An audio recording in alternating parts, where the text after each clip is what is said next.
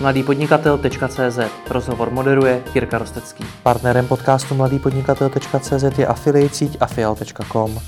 Prodeje českých a slovenských e-shopů zvyšuje v průměru o 15%, přičemž provize platí pouze z uhrazených objednávek. Více na www.afial.com. CEO reklamní agentury Ogilvy Ondřej Obluk. Dobrý den. Dobrý den. Na začátek bych vás chtěl poprosit o vysvětlení vašeho názvu Ogilvy, protože většina lidí z, toho, z té naší branže bude znát asi jméno Davida Ogilvyho, což byl americký reklamní expert. Vy s ním máte kolik společného dneska? Dneska máme samozřejmě společného s ním název, ale i určitý e, odkaz, protože David Ogilvy, byť byl vlastně aktivní v oboru před 50, 40, 30 lety, tak eh, když se vlastně podíváte na to, eh, jaké knížky napsal, a dneska vlastně vyšla už eh, nová verze knížky o o reklamě v digitální době, tak spousta těch principů, které David Ogilvy razil před půl stoletím, tak vlastně dneska platí. To, co se mění, tak jsou média. Už se to netýká jenom televize a třeba direct marketingu, ale samozřejmě ty média jsou jiná. Jsme v době, kdy eh, všude vládne online, eh, online média, online komunikace, o tom se Davidovi Ogilvy nikdy nezdálo, ale ty principy jsou z velké části úplně stejné. Takže zdálo by se, že vlastně když on zakládal eh, agenturu nebo když byl aktivně činný v, v reklamním průmyslu, že to je pravěk z pohledu dnešních agentur, Myslím si, že vlastně, když si přečtete to, co o reklamě napsal, tak do dneška vás může spousta těch věcí inspirovat stejně jako tehdy. Jak to ale vzniklo, že se česká reklamka jmenuje po něm? No vzniklo to jednoduše. Mezinárodní síť Ogilvy tady založila pobočku v roce 1992. A dokonce o rok později tady David Ogilvy byl na návštěvě, takže mhm. služebně nejstarší kolegové u nás v agentuře ještě mají společnou fotku z návštěvy Davida Ogilvyho v Praze. Mm-hmm. No a propisuje se nějaký jeho rukopis do vaší dnešní firmní kultury? Je tam cítit? A my v Ogilvy o sobě do dneška říkáme, je to vlastně naše, naše mise, že budujeme značky. A to se vlastně za těch 70 let existence jako agentury nezměnilo. Hmm. Takže ano, bez pochyby tam návaznost je. Co o něm víte jako o člověku? Uh, No docela hodně věcí, protože já jsem měl to štěstí, že jsem eh, kdysi eh, krátce po té, co jsem do Českého Gilvy nastoupil, tak jsem absolvoval nějaký tréninkový kurz, který se odehrával ve Francii na zámku v Tufu, což je vlastně rodinný zámek, eh, nebo zámek rodiny Davida Ogilvyho a tehdy tam byla ještě vdova po Davidu Ogilvym, která vlastně na tom zámku bydlí a po večerech nám vyprávěla svoje zážitky z, z života s Davidem Ugilvem, takže i, i takovéhle vlastně jako osobní, osobní propojení nebo zkušenost tady je. A obecně mně se vždycky na Davidu Ogilvym líbilo to, že jeho cesta do reklamy byla uh, neúplně přímá, protože on dlouhá léta vařil v, v hotelu Majestic v, Paří, v Paříži jako eh, šéf kuchář. Potom eh, i sám přiznával, že nějakou dobu pracoval pro eh, britskou výzvednou službu a teprve postupem času se vlastně propracoval k té kariéře v reklamě. Takže vlastně nazbíral spoustu životních zkušeností z jiných povolání, z jiných uh, jobů. Hmm. To je něco, co třeba dneska doporučujete i studentům, protože vy učíte na Karlovce. Uh, učím jako externí lektor uh, komerční, nekomerční uh, marketing. A dneska už to nemusíte studentům doporučovat díky projektům jako je Erasmus a díky vlastně eh, všem povinným stážím, anebo i jejich vlastně přístup eh, ke studiu je většinou takový, že chtějí nazbírat co nejvíc zkušeností. A je to skvělý. Já to vidím u nás v agentuře. Eh, dneska už vlastně můžete studovat reklamu, marketing v Čechách, ale když tady eh, před eh, lety agentury začínaly, tak vlastně mix lidí a jejich vzdělání a předchozích povolání, kteří se v agentuře sešli, byl neuvěřitelný. My do dneška máme v agentuře eh, vystudované učitele, přírodovědce, lidi z úplně jiných oborů, politologi, psychologi, nebo třeba i lidi, kteří dělali v opravdu v povoláních jako velmi vzdálených. A ta, ta, jejich, ta jejich profesní zkušenost a ta bohatost té profesní zkušenosti je vlastně to, co, uh, to, co dává té agentuře přidanou hodnotu pro klienty, protože vlastně klienti by si mohli sami napřímo najmout jednoho, dva kreativce, uh, nějakého plenera, ale uh, lidi z agentury pracují na větším množství různých zadání z různých oborů a tím pádem mají tu šanci ten de facto luxus sbírat eh, mnohem rychleji různorodé zkušenosti. A když tomu připojíte to, že mají eh, i kořeny nebo profesně začínali v různých povoláních, tak vlastně ten, ten takový ten tavící kotlík těch zkušeností životních i profesních eh, najednou vlastně je pro tu kreativitu velké plus. Hmm. Rozumím. Co je takovou největší hodnotou toho poselství Davida Ogilvyho po té odborné stránce? No v podstatě, když to, a to není jenom poselství Davida Ogilvyho, reklama sama o sobě eh, hodně stojí na používání zdravého selského rozumu. Hmm.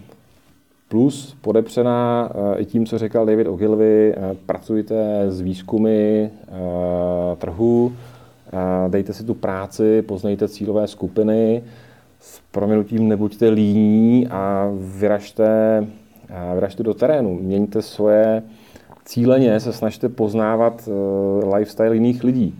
To, že třeba já třeba nesnáším nakupování v nákupních centrech, ale jednou, dvakrát do měsíce se snažím přinutit se, jít tam na dvě hodiny a pozorovat ten cvrkot, pozorovat vlastně jakým způsobem uh, tam tráví třeba víkend ty lidi, kteří jsou tam 10-12 hodin s celou rodinou a vlastně je to jejich sen strávit víkend v nákupním centru. Uh, stejně tak je dobrý číst čas od času média, který člověk normálně nekonzumuje. Když nejste pravidelný čtenář Blesku nebo se nedíváte na, na novinky, anebo třeba i na Aeronet, na, na, na netu, tak to neznamená, že byste čas od času tam neměl zabrousit, abyste věděli, jak, jaký informace se vlastně dostávají k lidem, který vy potom prodáváte nějaké produkty nebo služby. Hmm. A tohle je něco, co je podle mě, a to se netýká teda jenom eh, reklamy, to je i pro marketéry extrémně důležitá věc, že vlastně nejhorší, co se vám může stát, je, že soudíte eh, nějaké nákupní preference nebo, nebo eh, životní styl cílové skupiny jenom podle sebe. A je to vlastně ta nejčastější past, do které se eh, může člověk pracující v reklamě eh, chytit. Já si vás jako představuju uprostřed toho obchodního centra, jak tam stojíte a díváte se po těch lidech dvě hodiny. jak to probíhá? Co, co, co tam děláte? Není to samozřejmě tak, uh, takový, jak v jednom tom švédském filmu uh, IKEA platila nějakého člověka, který pozoroval lidi, jak, jak fungují v kuchyni, seděl tam na stoličce a psal si poznámky. A já když tam samozřejmě jsem, tak si tam taky třeba udělám týdenní nákup, nebo si koupím nějaké, nějaké sportovní věci nebo oblečení pro sebe, ale snažím se vnímat vlastně to, co, to, to, proč tam Eh, lidi chodí, nebo co je na tom, co na tom baví. Eh, to je stejný, jak když se sejde tady v Praze na letní nebo v Hrošovicích v nějakým hipsterský kavárně parata lidí a je velká pravděpodobnost, že tam potkáte vlastně další vaše známí nebo kamarády z jiných reklamek nebo, nebo i e, některé klienty. A najednou se vám může stát, že získáte dojem, jako že všichni pijou laté se sojovým mlíkem a že všichni telefonují s iPhony a že vlastně všichni sledují ty stejné seriály, no ale... Jste v bublině. Jste v bublině a hmm. pokud v té bublině zůstanete jako i profesně, tak eh, je to opravdu jako velký problém, protože se vám může stát, že začnete dělat špatná rozhodnutí, a zjistíte to, až když vlastně výsledky práce nebo kampaní, na kterých pracujete, tak se nedostaví. Hmm. Takže já jsem, my jsme třeba v agentuře měli eh, jednu dobu plenera, který přestože to nebyl jeho šálek čávy, tak nebyl línej eh, se sebrat o víkendu a jet na koncert Evia Vaška na Říp, protože zrovna tehdy eh, pracoval na nějakém produktu, který byl přesně pro tu cílovou skupinu a prostě chtěl pochopit, proč někdo jede z druhého konce republiky na takovýhle báječný koncert. Jiná kolegyně, velmi křehká blondýna, šla nebo chodila celý týden do poměrně pochybných restaurací třetí, čtvrté cenové skupiny, aby tam nasála informace, nebo hlavně informace asi ochutnala i pivo, ale jsme dělali tender na pivo a ona chtěla vědět, jakým způsobem vlastně tráví čas a o čem se baví a jak vlastně to, jak vlastně ten produkt je konzumovaný, protože jsme dělali tender na, řekněme, ekonomickou značku piva. A to se normálně prostě zase v nějakém Nobel baru v centru Prahy nedozvíte. Hmm. Rozumím. Nicméně v tom, vy jste na těch, těch místech nebyl, ale třeba v tom obchodním centru, je to i nějak o tom se s těma lidma bavit, nebo stačí pozorovat?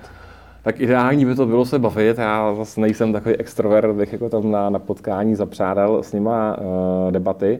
Ale to není jenom o tom, jako že někam jdete, bavíte se s lidma, je to i o tom, že si udržujete uh, nějaký základní profesní přehled o, o tom, co se děje v ekonomice, ve společnosti, dneska není vůbec složitý si poskládat aspoň základní informační zdroje, výzkumy z, o lifestyleu, eh, třeba ale i takové věci, které by normálně vám nepřišly moc sexy nebo jako zajímavý zdroj informací, typu eh, čísla nebo statistiky, který vydává třeba Český statistický úřad, který řeknou jako poměrně hodně o tom, jak se třeba vyvíjí Eh, chování různých cílovek podle věkové struktury, podle příjmové struktury a tak dále. A to jsou všechno velmi užitečné věci. Kolik času vy tím trávíte? Protože to je strašně moc dát, strašně moc informací a míst, kam můžete jít. Uh, no já si nemyslím totiž, to, to je, to je časté, častá námitka, když eh, se snažím kolegy inspirovat nebo motivovat, aby vlastně se takhle udržovali v obraze, když to tak řeknu uh, obecně, tak mi říkají, já na to nemám čas. Hmm. Jenomže podle mě to, o, to je o mindsetu. To není tak, jako že mám v kalendáři vyhrazený den, kdy jezdím po Praze po nákupních centrech a čtu blesk a chodím do hipsterských kaváren. Pak si dáte Aeronet. Přesně tak. A pak si dám za odměnu nakonec Aeronet. Je to o tom, že se snažím e, různě průběžně během dne, čas od času se na něco podívat, že vím, že když vyjde, e, nevím, nový žebříček třeba Brenzí, tak se na něj podívám. Takže to jsou čtvrt hodina tady, půl hodina tady, není to, myslím si, že se to vlastně ani nedá udělat tak, že budete pravidelně, já nevím, čtyři půl dny v měsíci trávit jako studiem nějakých statistik nebo materiálů. Co se dělo ve zbytku světa za tu dobu? Co vám to o nás řeklo, o té naší bublině marketáků, reklamních expertů, této naší bublině, která pije to sojový mlíko a podobně? Já myslím, že to není jako o tom, jako co by mě to řeklo o té bublině, je to spíš o tom dávat si pozor na to nebýt v té bublině, když eh, dávám klientovi doporučení nebo když jsou to lidé z marketingu, když se rozhodují o tom, jakou kampaň udělají na svoji cílovou skupinu, tak aby eh, se nerozhodovali podle toho, co se líbí jim, nebo co jim řekl jejich eh, generální ředitel, nebo jeho asistentka, že je pěkný scénář eh, spotu, nebo že jsou skvělí bannery eh, na internet, protože se obávám, že oni v drtivé většině případů nezařídí to, že půjdou a skoupí jejich produkt nebo službu na celém trhu. To umí jedině ta cílová skupina, na kterou se obracíte.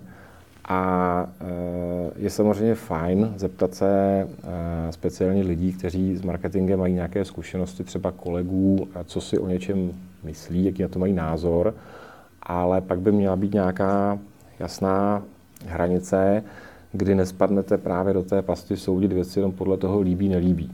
Dokonce se třeba klidně může stát, že e, kampaň, která třeba z pohledu kreativního mně rozhodně nepřijde nejlepší, nejúdernější nebo nejvtipnější, tak se ukáže, že eh, se cílové skupině líbí něco dramaticky jiného a vy byste měl být schopen sám sobě si říct, OK, to přece nemá, nemusí být podle mě, podle mého názoru, a jít tou cestou, která vypadá, že je správná pro toho, komu chci eh, ty služby nebo produkty prodávat.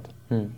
To je ten mindset, jak jste to vy nazvala, který třeba někteří, možná i z vašich kolegů, na začátku nechápou, nemají ho. Tak to je něco, k čemu vás inspiroval David Ogilvy? No, uh, já myslím, že to je něco, že to je uh, nějaká míra, jako pokud pracujete v reklamě nějaký čas, což já už bohužel docela hodně let uh, ano. Kolik? Uh, no, bude to ke 20 letům. Hmm. Tak vlastně za tu dobu nazbíráte poměrně uh, pár uh, kampaní, na kterých jste pišnej, které se povedly. Pak taky samozřejmě nazbíráte několik uh, nemálo případů, které se nepovedly. A je samozřejmě asi důležitější se poučit z těch, které se nepovedly a nedělat ty samé chyby znova. Hmm. Protože ten biznis, ve kterém se pohybujeme, tak vlastně každá kampaň začínáte v podstatě od nuly. Můžete, každý to zrání je jiný. Můžete to promítnout nějaké své zkušenosti a měl byste, ale vlastně znova to vymýšlíte od začátku. A to, co by bylo asi velká škoda, eh, si čas od času se dopustit vlastně stejných chyb, naběhnout si na ten samý problém, což se vám ale snadno může stát, pokud eh, vlastně si nesnažíte pamatovat to, kdy se to kdy nepovedlo a nesnažíte se z toho poučit. Hmm. Takže pro mě vlastně uh, asi to nejcennější, co o té reklamě vím, je, že často dokážu rychleji eh, zjistit, kudy cesta nevede. A pak je zase skvělý mít v týmu mladší kolegy plný energie, kteří mají spoustu nápadů a vlastně, když dáte dohromady tu zkušenost a ty nadšené nápady, tak z toho vznikají často velmi dobré a, a funkční věci. Hmm. Pojďme se teda poučit z pár těch kampaní, které se nepovedly. To je, uh, já mám Máme v Ogilvy takový vzdělávací program interní, který se jmenuje eh, Ogilvy Akademie a tam jsou vlastně různé eh, bloky, eh, kde se snažíme vzdělávat nové kolegy a celý jeden z nich je jenom o přípravě tendrových prezentací a v podstatě celá, celý ten půldenní program je o tom, že se snažíme na základě konkrétních chyb definovat nějaká pravidla. Takže asi to ani není o tom, eh, kdy, kde, co eh, jsme udělali, špatně naplánovali cílovku nebo se nadchli pro nějaký nápad, který ale přesně my jsme pro něj nebyli to, správná, to správné publikum.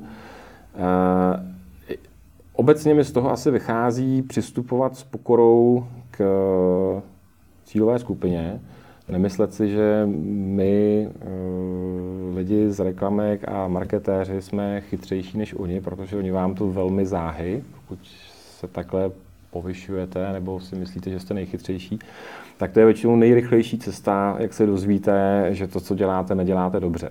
Takže eh, respekt k té cílové skupině. A druhá věc, eh, a to samozřejmě je hodně zase něco, co vám sebere čas, ale eh, je to důležitý a to je poznat a nastudovat si to, co prodáváte. To znamená, jako je vždycky jednoduchý, když děláte reklamu na pivo, tak je na exkurzi jako do pivovaru nebo do nějaké likérky nebo do nějaké čokoládovny, to je fajn. Ale je dobrý, když děláte reklamu třeba na neúplně nejvíc sexy eh, finanční produkty typu povinné ručení nebo něco podobného, tak jít, potkat se s eh, Salesforce, té, s lidmi z té pojišťovny, a ptát se jich. A nebo po nich jít s nima i e, prodávat ten produkt e, door to door. Což my jsme třeba takhle dělali s prodejci jedné telekomunikační firmy, která nabízí internetové připojení a tam se dozvíte víc věcí než ze čtyř workshopů s klientem. Hmm. Prostě víte, jaké, jaké bariéry musí překonávat ten prodejce, jaké argumenty ty lidi používají. Vlastně i zjistíte, že třeba to, jak ten produkt používají, není eh, to, co jste si mysleli. Mě třeba překvapilo, eh, očekával bych, že jako největší útraty za eh, internetové připojení a za vlastně a nejvíc programů televizních si budou kupovat lidé v bohatých regionech, a vlastně paradoxně to mohli naopak. Nejvíc to utrácejí v regionech, kde je vysoká nezaměstnanost, tím pádem mají víc času sedět hmm. doma a dívat se na televizi a surfovat na webu. Takže je to vlastně asi ten, ten, ten průsečík je pokorák cílové skupině k tomu produktu, nemyslet si, že jako jsem všechno vím, všude jsem byl dvakrát a tím pádem to vymyslím od stolu. Poznat produkt, poznat cílovku, to je takový základní škola reklamy, marketingu. Zmiňuje se to furt dokola. Stejně to teda nechápeme, nebo jdeme, nejdeme tak do hloubky, aby jsme měli jít? Tak jako vždycky samozřejmě můžete říct, měli jsme si to nastudovat ještě víc a jít víc do hloubky, ale eh, jako divil byste se, a teď při vší úctě, myslím si, že to není problém jenom reklamních agentur, ale i spousty, uh, spousty lidí na klientské straně, že oni sami svůj produkt neznají do takové míry detailu, jak by měli. Hmm. A často nás třeba s našimi uh, otravnými otázkami odbývají tím, že říkají, tohle už mi vám neřekneme, mám tady vám dáme kontakt na někoho do našich prodejců a zeptejte se jeho. No jo, ale ten člověk z marketingového týmu píše brief, píše zadání a uh, jestliže by vlastně v agentuře měla být ta expertíza o kampaních, tak na té straně klientské by mě vždycky měla být a z logiky věci musí být větší expertíza z pohledu toho produktu a, toho, co prodávám. Tím, že se to spojí, tak by měla vzniknout nějaká funkční kampaň. A když se občas stane, že ti klienti na to rezignují a vlastně tak trochu to celé nahrnou na vaši stranu, tak se zvyšuje riziko zase, že to bude metoda pokus omyl, že se prostě něco nepovede. Hmm. No a není teda výsledkem to, že se obě dvě strany snaží dělat práci toho druhého? Že se klient snaží naučit tu reklamu, eh, marketing, cokoliv, tu službu a zase naopak eh, ta agentura se snaží co nejvíc poznat ten produkt a podobně? Tak ono je samozřejmě zábavnější eh, snažit se se zapojit do třeba kreativní tvorby, to znamená, že se klient víc zapojuje do toho, co dělá agentura, než když lidé z agentury se ponářejí do tabulek a do, do Excel sheetů a tam hledají nějaké zákonitosti třeba toho, jak se ty věci prodávají a s jakou logikou. Ale zase je fér říct, že máme, nebo já mám dobré zkušenosti i s tím, u některých klientů, že se zapojují vlastně dřív do tvorby toho kreativního procesu. Ne ani tak, že by to s náma nebo dokonce místo nás vymýšleli, ale že se potkáváme vlastně v nějakých prvotních fázích vývoje té kampaně a oni nám pomůžou nás navigovat tím správným směrem eh, a vlastně nám říkají nebo pomáhají říkat vlastně zapojovat svoji expertízu a ve smyslu, jaké věci by mohly fungovat nebo si myslí, že fungovat nebudou. Má to jeden velký předpoklad, že i ten klient musí mít za sebou nějakou expertízu a funguje to, když je třeba v té dané firmě 4, 5, 6 let a je opravdu s tím produktem spjatý do hloubky, když je tam půl roku eh, i s cestou, a to je prostě problém mnoha velkých nadnárodních firm, že se tam vlastně lidé v marketingových týmech poměrně rychle točí. točí tak tam samozřejmě si nestihnou tu zkušenost nebo tu expertízu vybudovat a pak to samozřejmě v tomhle smyslu moc nefunguje. Čím by měl teda trávit svůj čas eh, první dny, týdny, měsíce marketák ve firmě? Když tam nastoupí? Uh, sebrat se jít do terénu hmm. a vlastně podívat se, eh, kde se jeho produkt prodává, jak se prodává. Pokud má, nějaký, pokud má víc eh, nějakých distribučních kanálů, tak tam můžou být opravdu obrovské rozdíly mezi nimi. A když tohle všechno pozná, tak vlastně i líp dokáže vytěžit agenturu, eh, protože tím, že nás lépe a přesněji nabrýfuje, tak dostane od nás mnohem relevantnější a funkčnější nápady a řešení. Hmm. Jak se vám potom těm lidem vysvětluje to, že ten proud neznají? Těžko. To musí být strašně protože... jako i docela blbá chemie v tu chvíli mezi těmi lidmi. No, uh, chemie je mimochodem uh, jeden z důležitých bodů té spolupráce, protože uh, můžete mít jako skvělou chemii v týmu a potom překonáte i třeba body, kdy se zrovna jako výsledky té spolupráce na, na, na hned na poprvé nejsou ideální, ale díky té dobré chemii a vzájemné spolupráci se to povede otočit do pozitivna. A funguje to bohužel naopak, že můžete mít vlastně super výsledky, ale díky neúplně ideální chemii vlastně ta spolupráce třeba nemá úplně dlouhodobě dobrou perspektivu. Hmm. A protože prostě z obou stran, jak reklama, tak marketing je primárně o lidech, tak pokud si ty dva týmy nesednou, tak je to otázka času, kdy spolu přestanou pracovat, protože pak to prostě nedává smysl, nefunguje to. Takže jak nějakému marketákovi nebo komukoliv ze strany toho klienta říkáte, že vlastně nezná ten produkt? Tak já mu neříkám primárně, že nezná produkt, já se mu snažím většinou vysvětlit, že nás platí za to, aby jsme pracovali ani ne tak pro něj, jako pro jeho značku. Mm-hmm. Že to není nic osobního, pokud spolu nesouhlasíme, protože prostě o nás platí za to, aby jsme pomáhali značce, kterou on spravuje, takže v podstatě máme eh, stejné cíle, akorát možná eh, každý, eh, když se podíváte na, na ty aktivity v rámci komunikačních kampaní, tak každý máme někde jinde těžiště v rámci přípravy té kampaně.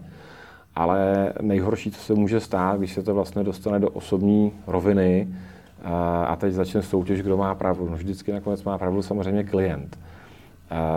A bylo by asi škodolibý někdy, když prostě on to přetlačí na sílu a ta kampaň nefunguje, tak potom mít z toho radost, protože je to problém i té agentury. Prostě nedokázala klientovi vysvětlit, že tato cesta nějaká není ideální a nedokázala mu pomoct toho nasměrovat na tu správnou. Hmm. Takže to rozhodně není tak, že jako potom někdo škorlivě říká, aha, my jsme ti to říkali. V ideálním případě je to společná práce, je to vlastně sice ze dvou částí složený, z agenturní a klientský, ale jeden projektový tým, který pracuje pro tu danou značku. Hmm. Tady celou dobu bavíme o tom, že by ty firmy měly poznat ten produkt, tu službu, kterou nabízí. Jak to děláte vy? Vy vedete už poměrně velkou firmu, dokonce několik firm, eh, které spadají pod českého Ogilvyho. Tak eh, jak vy poznáváte, jak se prodává vaše služba, jak to funguje celé? Tak já se, uh, má to dva rozměry. Za prvý se snažím, uh, a my máme i vlastně už od Davida Ogilvy, jak jste se ptal, co vlastně přetrvává, tak jedno z těch pravidel je, že používáme tam, kde to jde, služby a produkty našich klientů. Takže to je vlastně takový jako asi nejlepší cesta k tomu se seznamovat uh, s tím, uh, co vlastně máme, jakým značkám máme pomáhat. Pijete hodně piva teda. Uh, no, úplně ne, ale Eh, je to, je to spíš o tom, že se snažím a upřímně řečeno, to je to nejvíc, co mě osobně jako profesně eh, v té práci, kterou dělám, baví, že mám možnost se podílet eh, třeba na vypracovávání strategií značek, které tady na Čechách, v Čechách a na Moravě mají pořád tu volnost, že jenom nekopírují a nepoužívají globální kampaně, což samozřejmě u spousty třeba rychlobrátkových firm eh, dává smysl. Ale existuje pořád spousta firm třeba z oblasti finančních služeb eh, nebo, nebo jiných eh, vlastně service industries, které si strategii a potom i kreativu vyvíjí lokálně. A to je to, co mě baví. A to je to, kde vlastně já mám šanci poznávat, jak fungují poznat produkt těch našich klientů, protože se snažím a jsem součástí těch projektových týmů, které pro ně pracují. Hmm.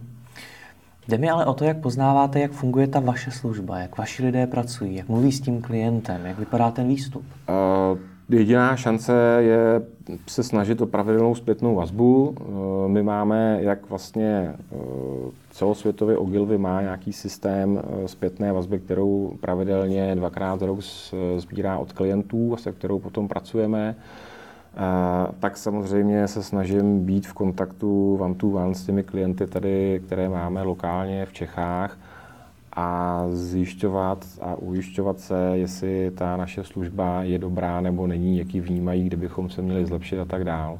Hmm. To je každodenní součást mé práce. Co vám v té zpětné vazbě udělalo největší radost? Naposledy, když přišla? Uh, Asi to není jenom informace, je to dobrý. Ne, ne, ne. Naposledy mi jeden, jeden uh, šéf výzkumu našeho klienta řekl, že uh, nějaká, nějaká nová kampaň, kterou připravujeme, nebo nový kreativní koncept, je to nejlepší, co za deset let působení v té firmě viděl, tak to mě namotivovalo k tomu, abychom ještě víc napnuli síly a těšíme se na to, jestli se podaří a až se podaří tu kampaň zrealizovat, tak jestli to opravdu takhle skvěle bude fungovat nebo ne. Hmm. Ale to jsou, to jsou prostě uh, ideální je, když klient vlastně na vás jako agenturu je na jednu stranu velmi nekompromisní a přísný v tom, že vám nic neodpustí.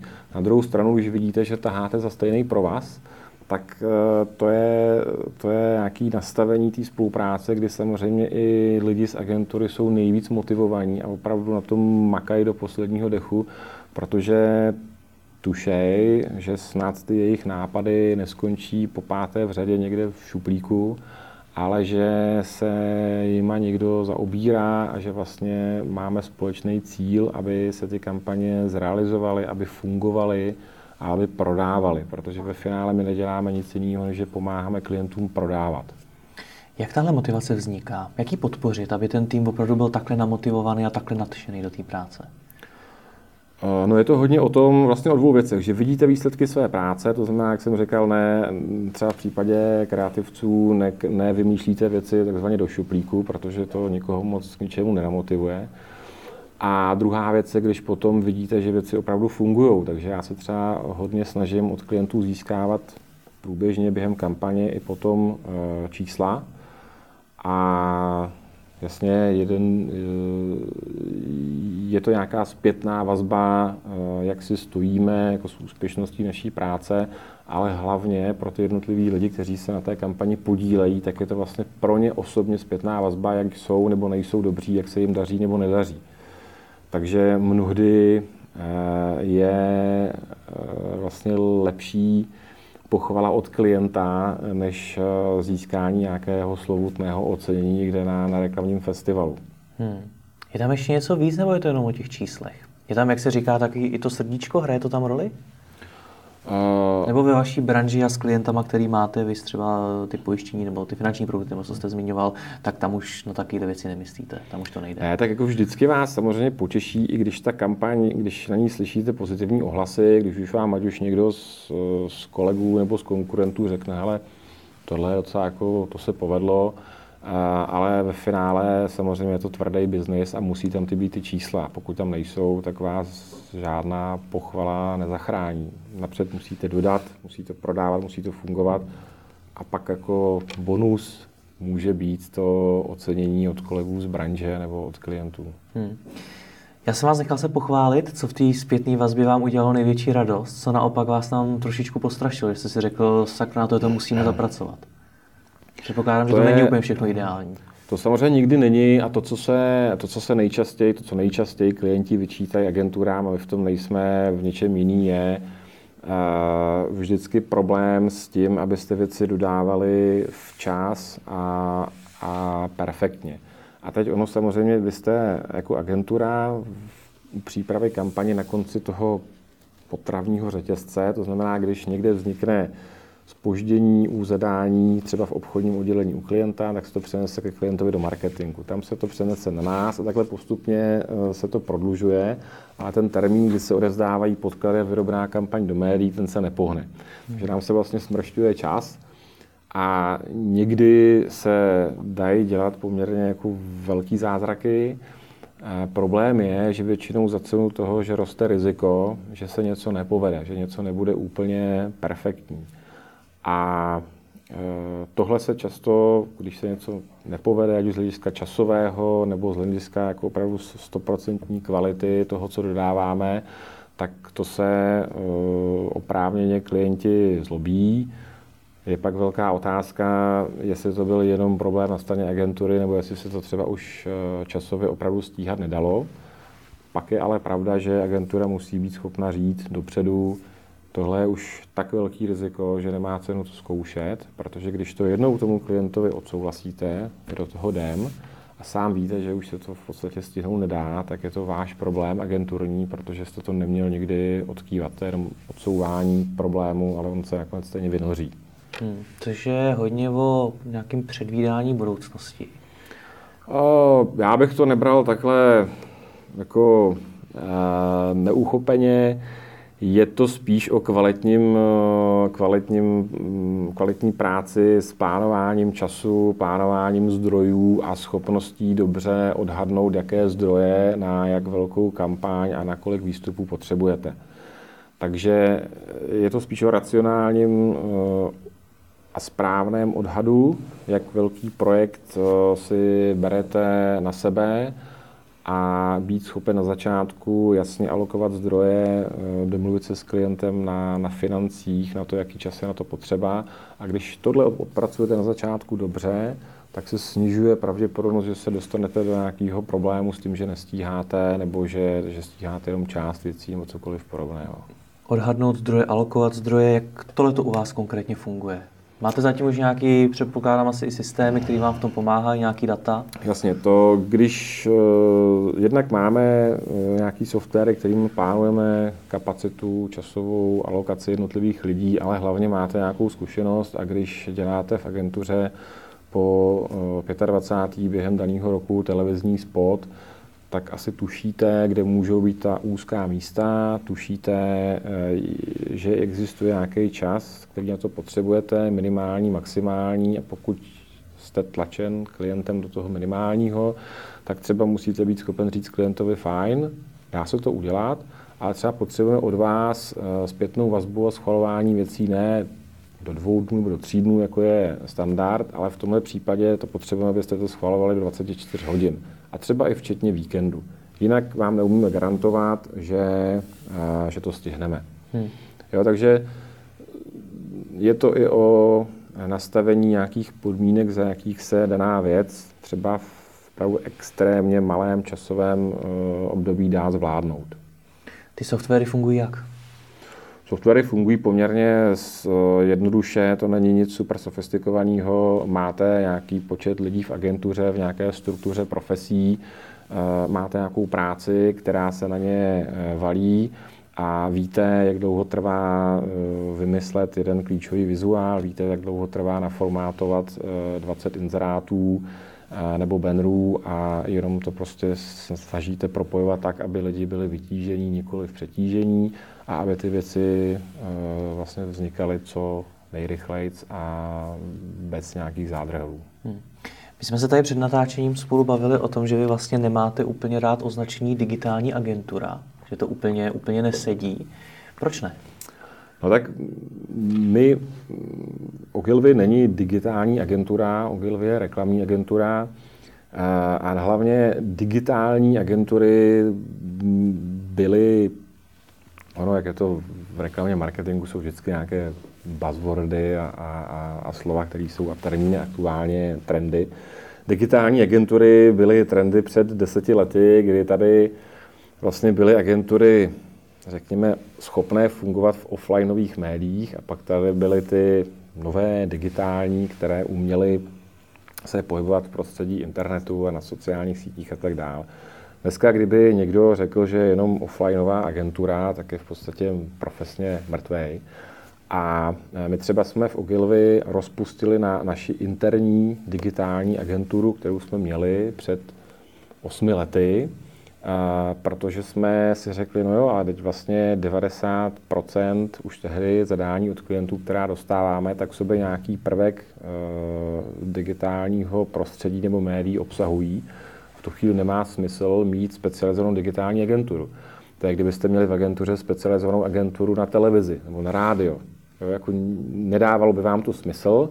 Takže vlastně eh, dneska eh, se spíš než se slovem digitální, tak se hodně operuje s termínem eh, technologie a s umělou inteligencí a vlastně s, designováním produktů, ať už v podobě služeb, tak dokonce i jako fyzické designování, jak ty, jak ty věci vypadají, jak fungují. A vlastně se čím dál tím víc stírají rozdíly mezi tím, co dřív byla klasická agenturní reklamní práce a okolo byli různí specialisté, tak vlastně dneska se čím dál tím věci propojují. Dokonce si myslím, že se ten agenturní biznis nebo reklamní biznis Vzájemně přibližuje z business konzultanty, agentury expandují do konzultingu, business konzul, konzul, konzultanti se snaží zakládat si svoje reklamní divize. Zrovna nedávno Accenture, tuším, to byl, koupil jednu z velkých renomovaných agentur Droga 5 a ty světy se prolínají. Takže digitální agentury to bylo téma už před pěknými pár lety. Přesto to řada agentur používá poměrně vesele? A tak proč to nepoužívat? Ve finále důležitý je ani ne tak, jako jak se kdo prezentuje nebo co o sobě říká, jako to, jakou práci odvádí. A takže já myslím, že pro klienty je vždycky lepší vodítko podívat se, jaké kampaně s jakými výsledky jsou za tou agenturou, než eh, jak skvělé credentials a jak výborný web o sobě umí naprogramovat. Já vím, že to je možná úplně fundamentální otázka, ale já si po tom všem, co jste řekl, musím na ní zeptat. Co to je teda vlastně ta reklama? Reklama je umění prodávat. Reklama je něco, co vám pomůže jako zadavateli prodat víc svých výrobků a služeb nebo prodat za víc. Hmm. Tahle definice se od dob Davida Ogilvyho nezměnila. Já si myslím, že ne. To je stejný, jako když eh, spousta firm řeší, co je to značka a jestli to je užitečný a jestli má smysl v dnešní době do toho investovat a jestli není lepší dělat jenom eh, cenové akce a tak dál. Nejlepší je to zkusit a přijdete na to sám Uh, jestli je neustále, jestli je nejlepší neustále jenom dělat slivové akce a vlastně nakonec naučit svoje spotřebitele, že kupuju zboží jenom když je v akci, anebo nekupuju, což vlastně k tomu asi došly, eh, došla spousta firm, která prodává kávu a prací prášky a nevím, plínky pro děti, kde eh, je ten podíl prodejů v akcích 60, 70, 80% to znamená v podstatě rezignovali na prodeje za normální, ne, neakční cenu.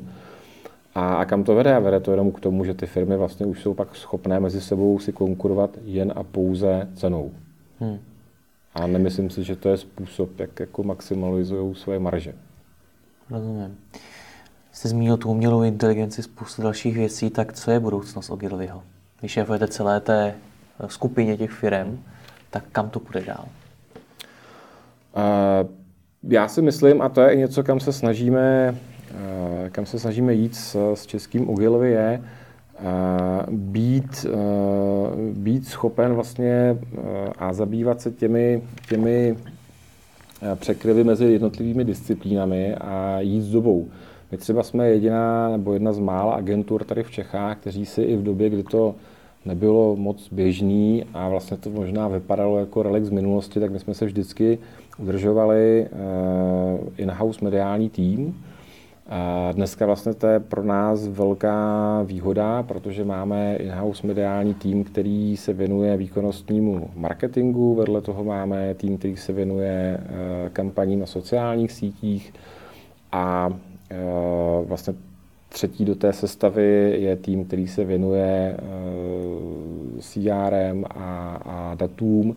A tyhle ty tři stavební kameny jsou jeden z velkých a řekl bych silných potenciálů pro biznis tady lokálně, protože my jsme v Čechách minimálně z pohledu reklamních agentur na malém trhu, je tady 10 milionů obyvatel a vlastně zcela logicky čím dál tím větší část těch velkých korporací eh, pokrývá ať už tenhle region nebo dokonce celou Evropu z nějakého hubu v Londýně, v Paříži.